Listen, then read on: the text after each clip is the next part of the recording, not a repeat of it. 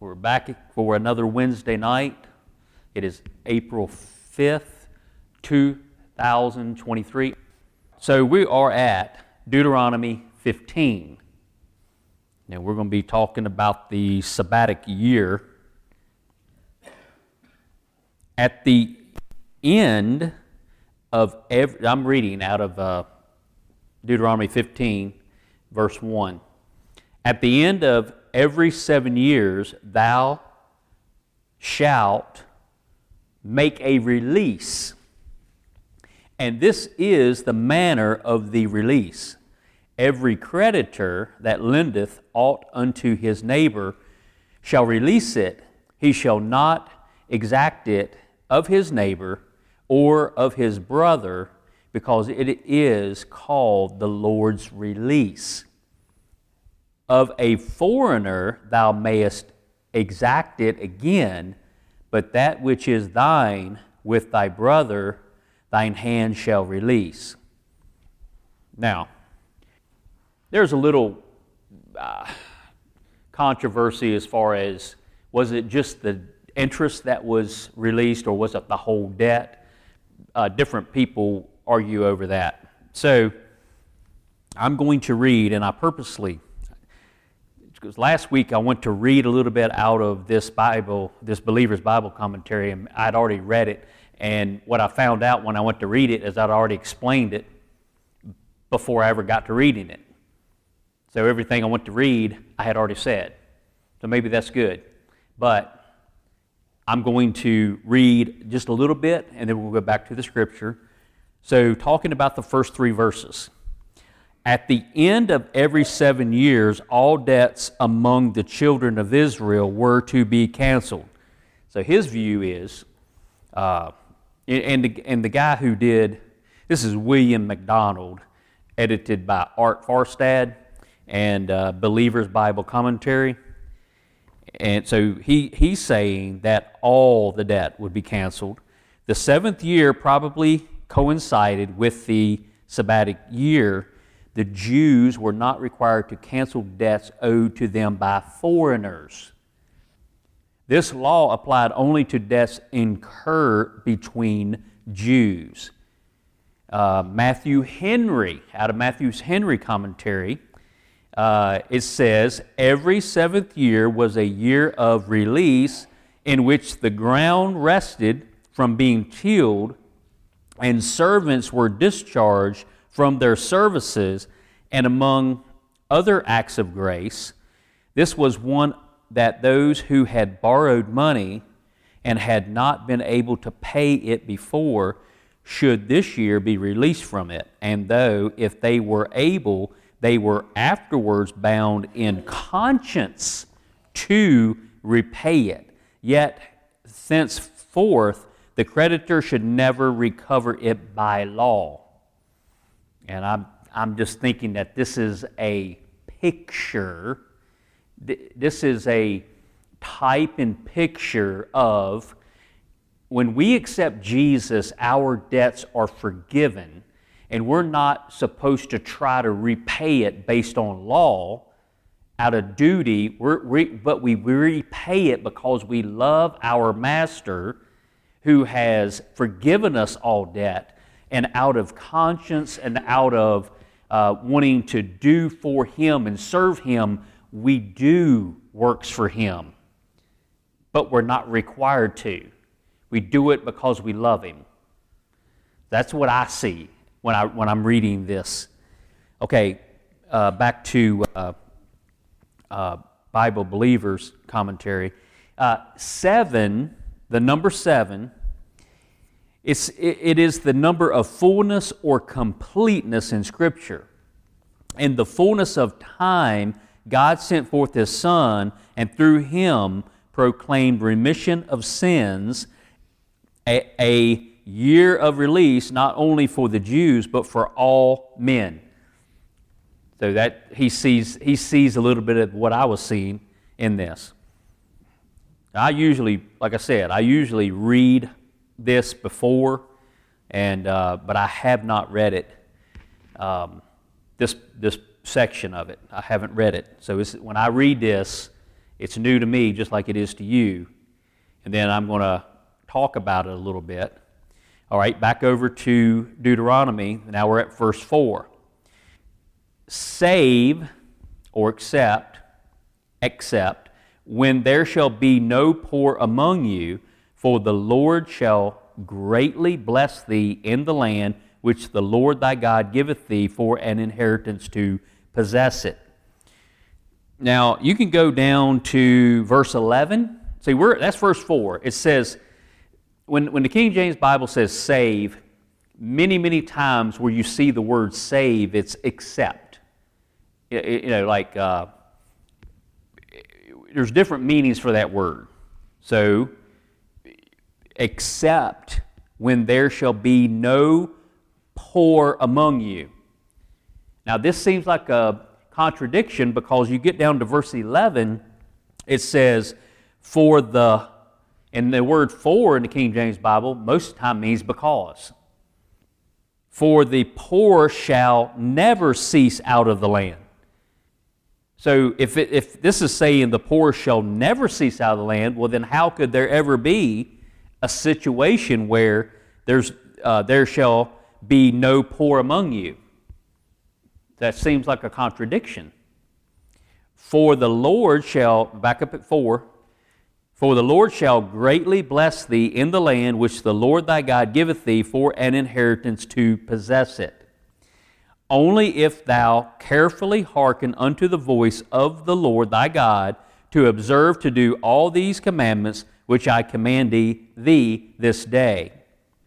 All right, verse 6 For the Lord thy God blesseth thee as he promised thee, and thou shalt lend unto many nations, but thou shalt not borrow.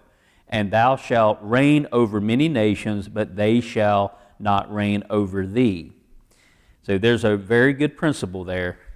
Uh, the nation of Israel was allowed to loan to others, but they were not to borrow from them.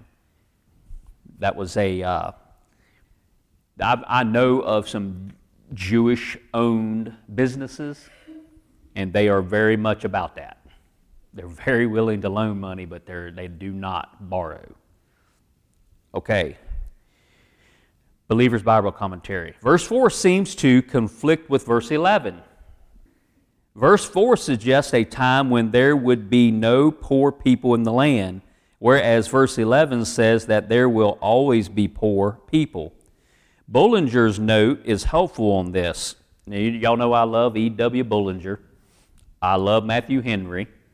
So he's quoting some of these guys that I really like. He suggests that verse 4 means that there be no poor among you. In other words, they should release their brethren in debt every seven years so that there would be no, no people in continual poverty. The creditor would not suffer because God would richly bless him.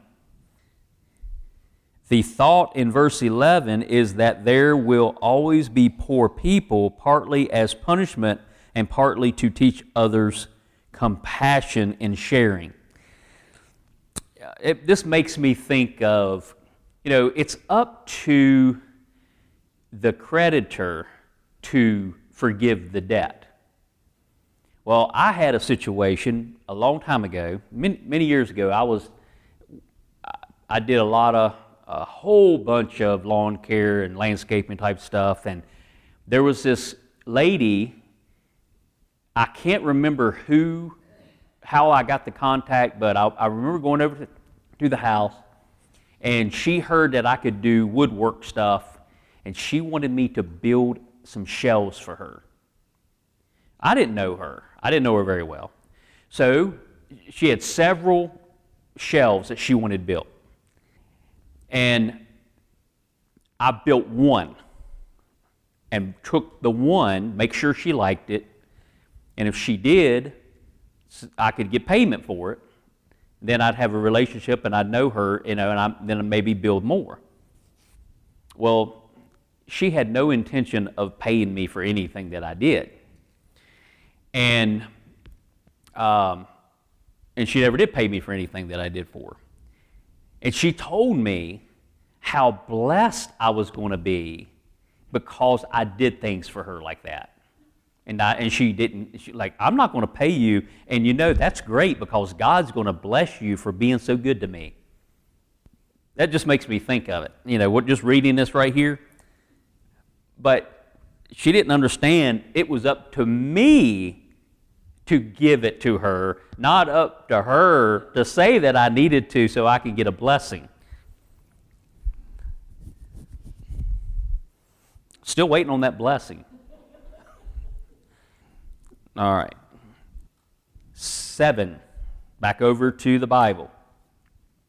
If there be among you a poor man of one of thy brethren within any of thy gates in thy land which the Lord thy God giveth thee, thou shalt not harden thine heart, nor shut thine hand from thy poor brother.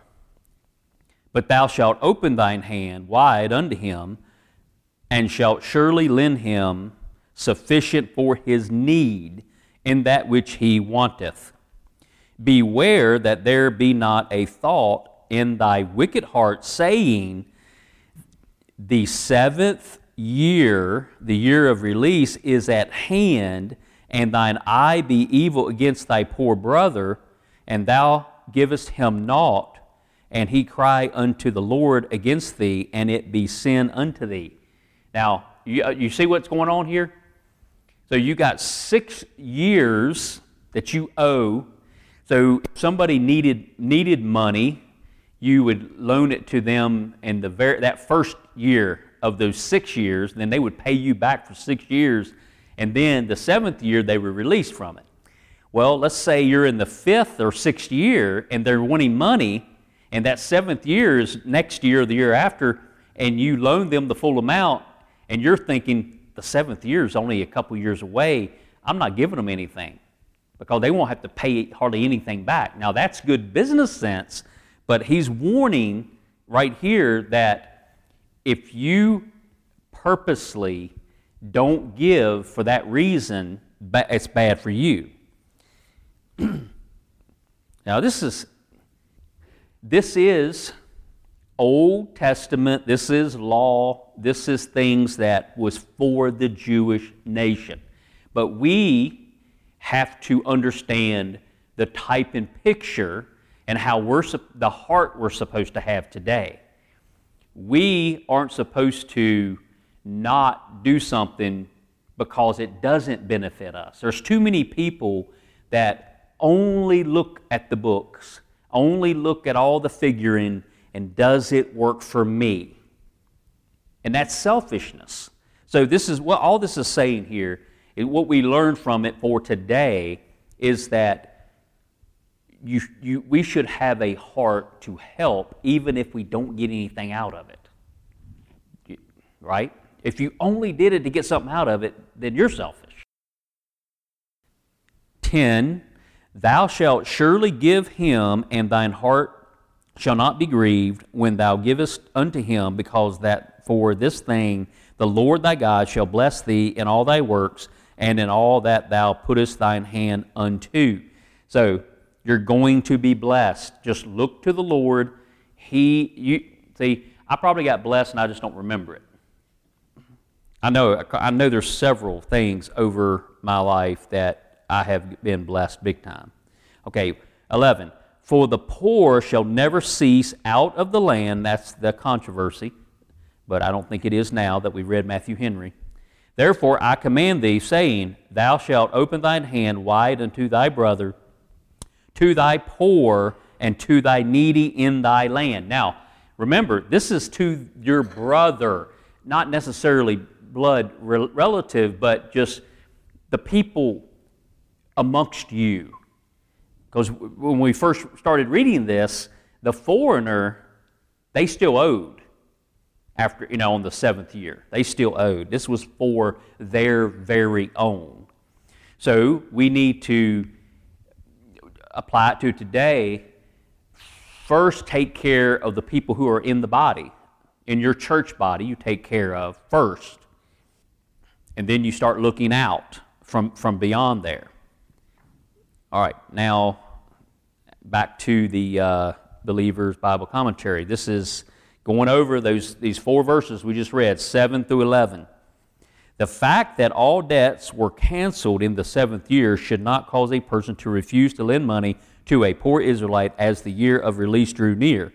To refuse is the base or wicked thought of verse 9. In this connection, the Jewish people have been deservedly well known for caring for their own throughout history. Paul says the same thing in 2 Corinthians 9 7 that Moses says in verse 10 God loves a cheerful giver.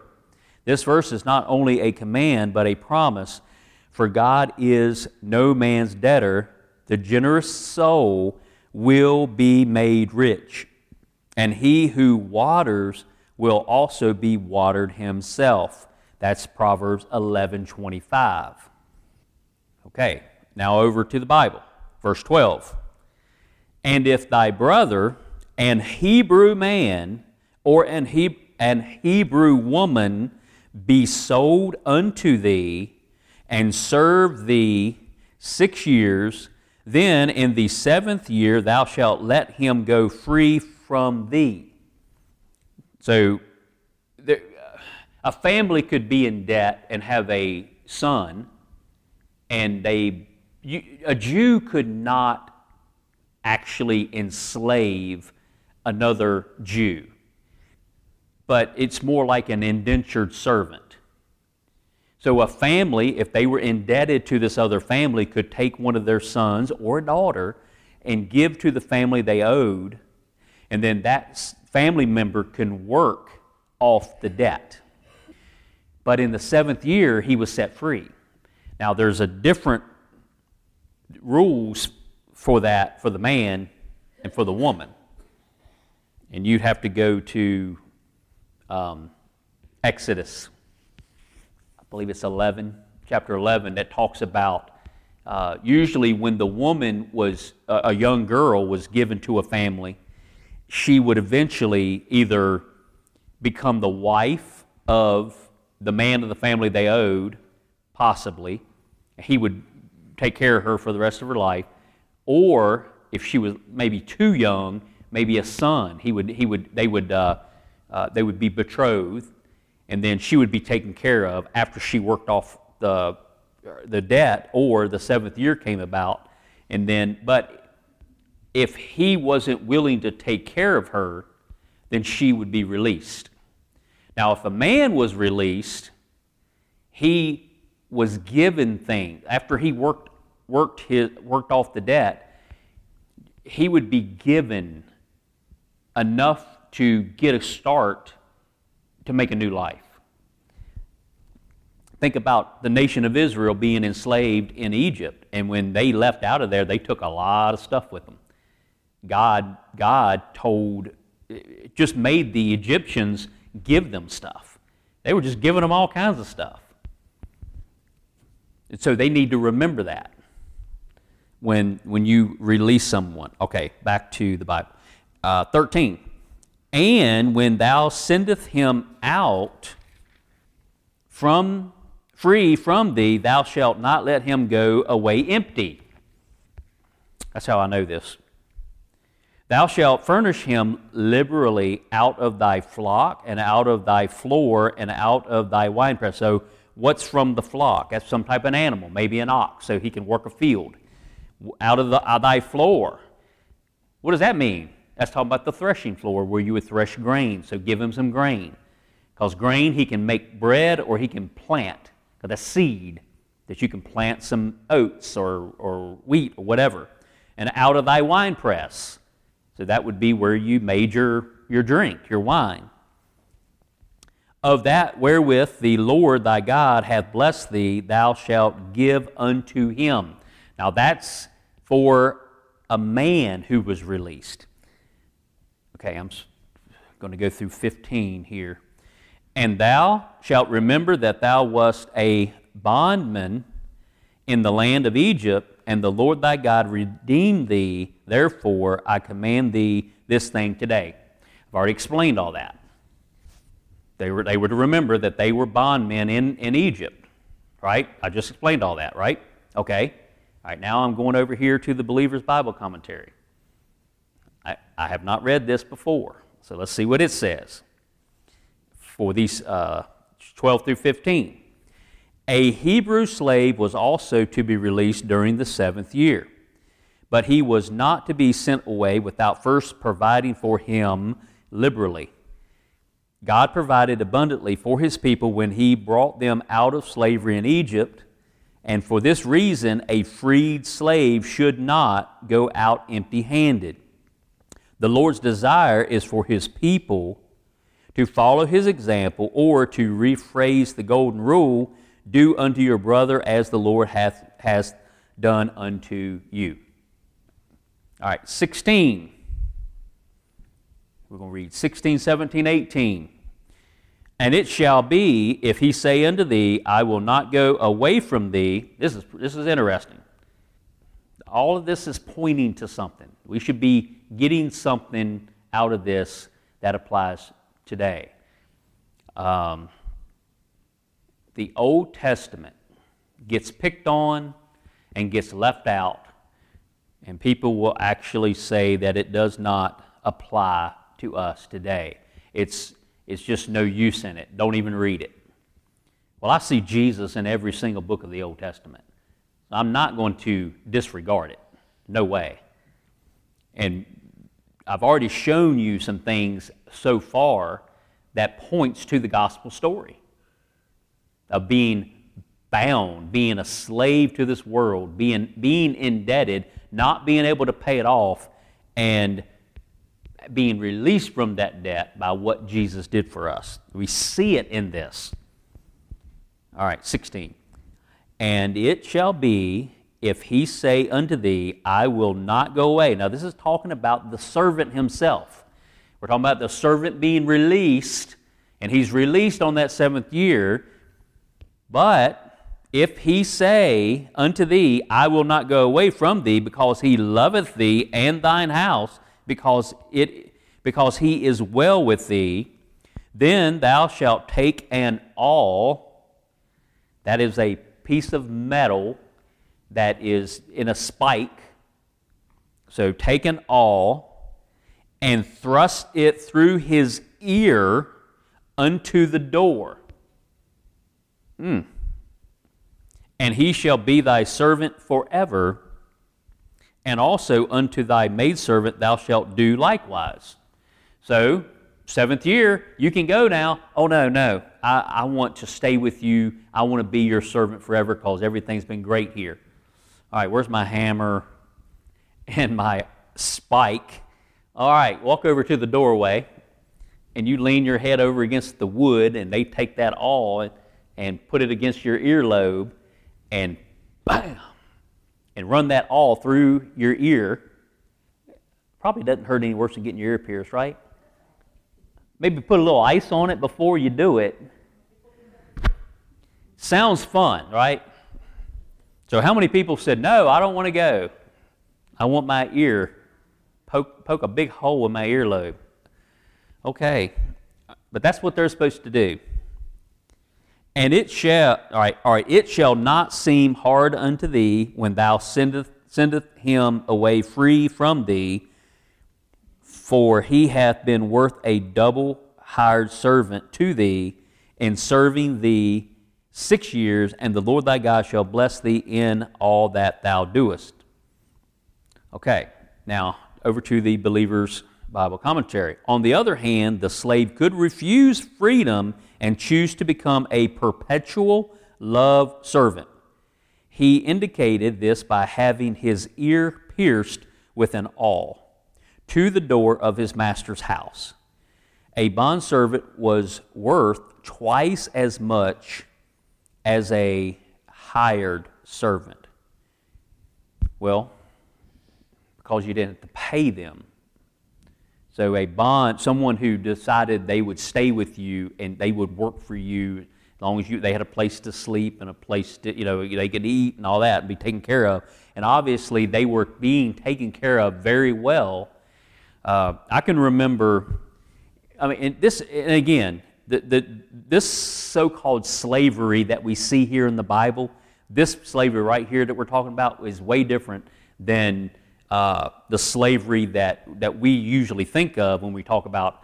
Uh, it's still going on today. There's places in this world that still enslave people, um, and, it's, and it's horrible. But just going back to when this nation had slaves, see, that was man stealing. So they would send a ship over to Africa, and African people would capture African people and sell them. So they would steal men and then sell them to people who would pay them for them. And then, so that was the slave trade. It was a horrible thing. and I can, I can remember being at Monticello one time, many years ago. And we were on a tour going through the house of Monticello. And somebody made mention that I, we heard that Thomas Jefferson was a good slaveholder. And the guy who was leading the tour, he said, There's no such thing as a good slaveholder. Well, that's just wrong. I mean, he, he had an issue. Well, you know, and that was before woke.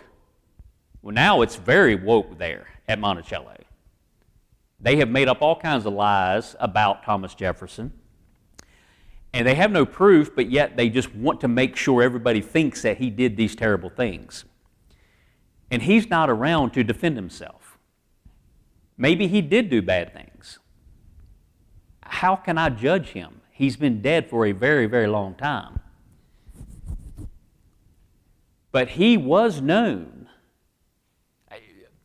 He, when the, they, they had a, the, where the nails were, were, were made, when boys, young boys would go out there and make nails, and he would reward them.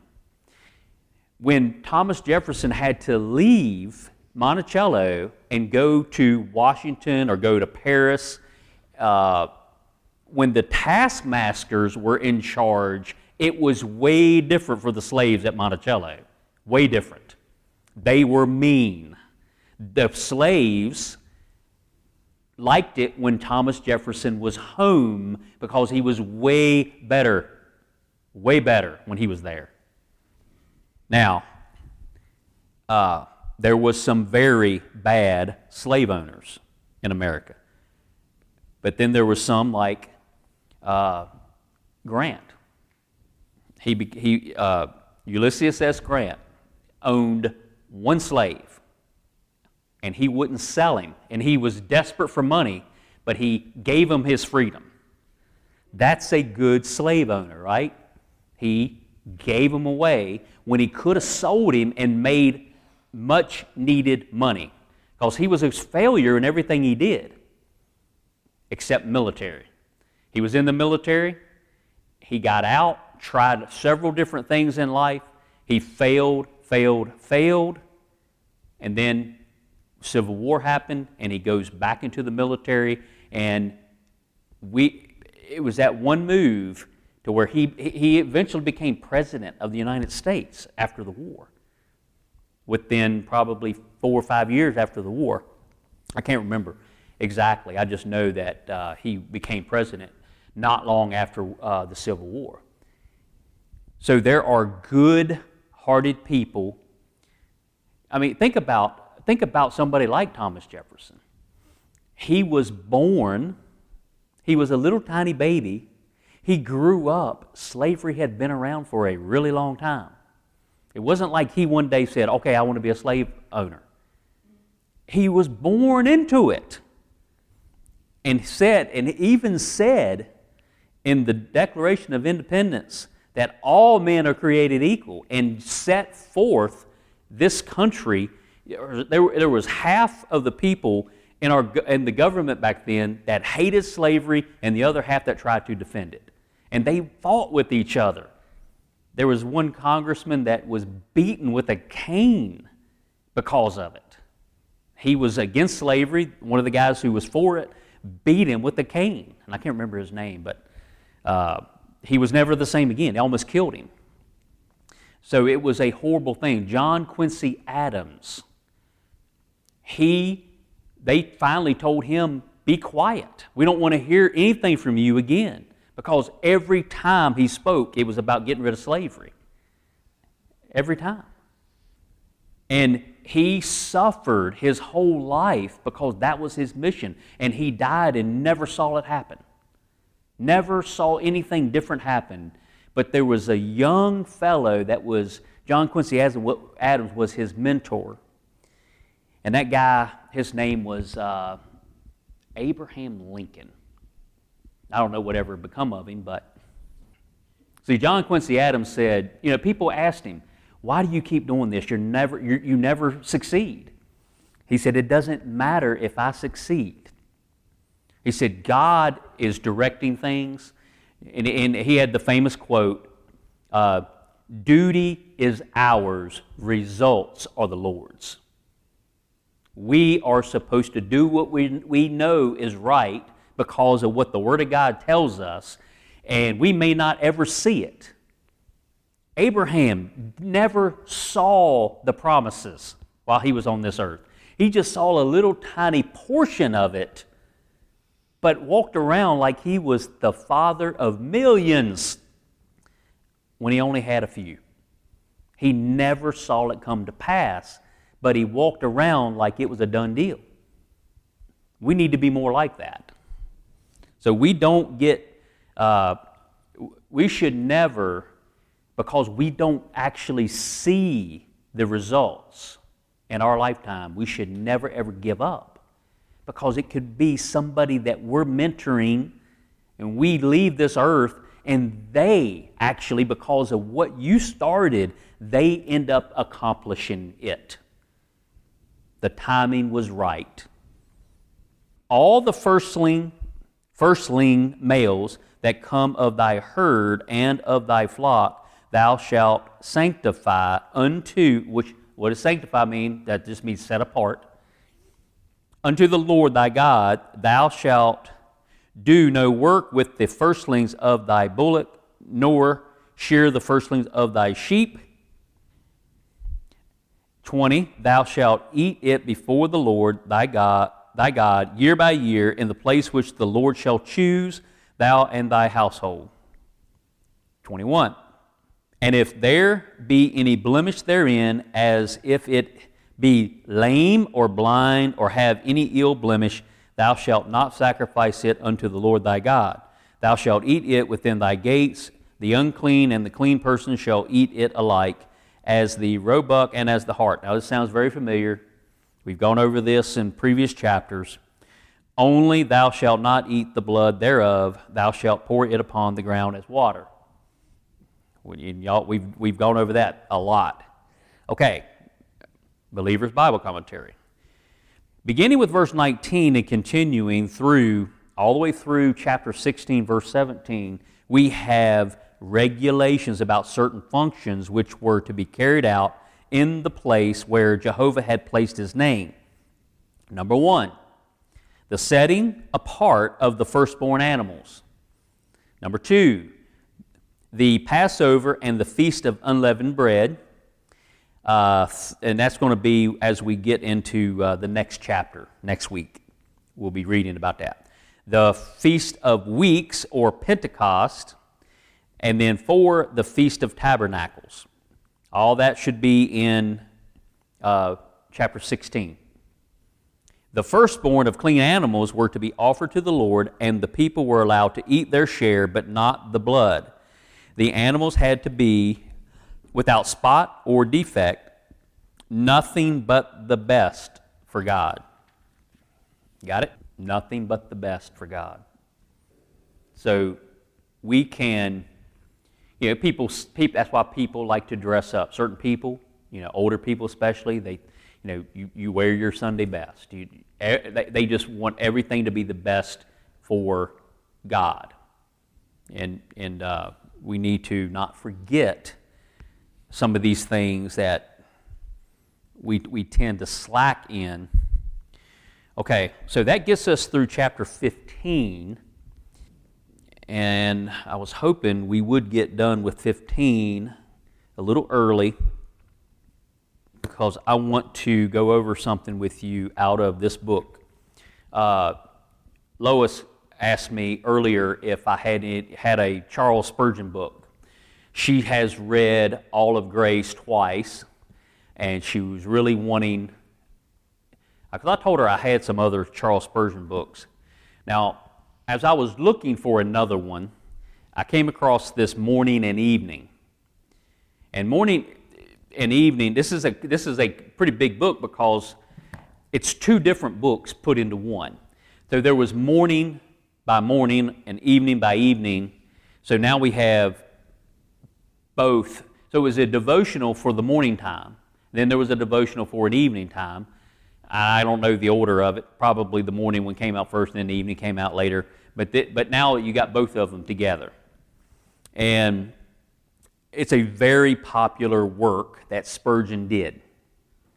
So it's got every single day of the year in here. And we're at whatever today is. You would, if you say you got this book today, you would open it up to April 5th, and in the morning in your devotion time, you could read, and then at night when you go to bed, you would read the evening. And that's your morning and your evening devotion. So, just to give you an example, today is April 5th. April 5th. I think that might be Beth's birthday. I probably should text her and ask. So, and she listens to every single one of these, so if I'm right, she'll be like, ah, she'll be happy. But if I'm off a day or two, I'm pretty sure it's the fifth. But I, anyway, anyway, today is the fifth, right? Okay, so this morning the verse is Luke 23, 26. Now remember, this was written so long ago. Uh, as far as Spurgeon putting this together. So that verse is about uh, Simon carrying the cross. The verse is, On him they laid the cross that he might bear it after Jesus.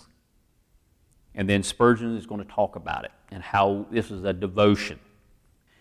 We see in Simon's carrying the cross a picture of the work of the church throughout all generations. She, talking about the church, is the cross bearer of, for Jesus. That's what we do today as the church. We bear that cross, we're carrying it on. Mark then, or take note then, Christian, Jesus does not suffer so as to exclude your suffering. He bears a cross, not that you may escape it, but that you may endure it. All good Christians from days gone by, they endured persecution. I'm just throwing a little extras in here as I read this. Christ exempts you from sin, but not from sorrow. Remember, Jesus was called a man of sorrows. Remember that and expect to suffer. Expect it. As being a Christian, expect to suffer. But let us comfort ourselves with this thought that in our case, as in Simon's, it is not our cross, but Christ's cross that we carry. When you are, um, you know, persecuted for your piety, or when your religion brings the trial of cruel ridicule on you, then remember that it is not your cross, but it is Christ's cross. How delightful it is to carry the cross of our Lord Jesus. You carry the cross after him. You have blessed, you have blessed company your path is marked with the footprints of your Lord. The mark of his blood red shoulder is on that heavy burden. It is his cross. And he goes before you as a shepherd goes before his sheep. Take up your cross daily and follow him. Do not forget also that you bear his cross in partnership. And then he says, uh, It is the opinion of some that Simon carried only one end of the cross and not the whole of it. That is very possible. Christ may have carried the heavier part against the, you know, talking about where the beam went across, and Simon may have borne the lighter end. He's just saying that's just what some people think. And he said, maybe so. And if it was so, certainly it is so with you. You carry only the light end of the cross. Christ bore the heavier end. And remember that although Simon had to bear the cross for a very little while, it gave him lasting honor. Even so, the cross we carry is only for a little while at most, and then we will receive the crown, the glory. Surely we should love the cross and instead of shrinking from it, count it very costly when it works out for us a far more exceeding and eternal weight of glory. 2 corinthians 4.17 and that's your morning devotion. Amen. All right we're going to be done so let's pray. Heavenly father we thank you for this evening. Father we thank you for your word. Father we pray that the holy spirit will help us to have eyes to see and ears to hear. And Father, that we would be very willing to take up that cross, that cross that Christ bore. Father, the cross that Christ carried to his own crucifixion, where he was nailed to it in place of us. Father, we are so thankful for, for that. And Father, as we continue to carry on that gospel story. Father, even though we face persecution, we, we face hard times, that we will be able to endure because of what Christ did for us. Father, we were in bondage. We were so indebted. There was no way we could have ever paid back what we owed for the sins that we had, have committed. But Father, you sent Jesus so that we could be released from the penalty of that sin. And Father, we're grateful for that.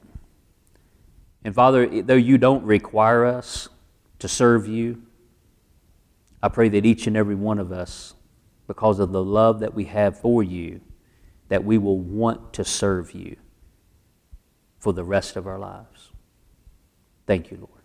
In Christ's name we pray. Amen.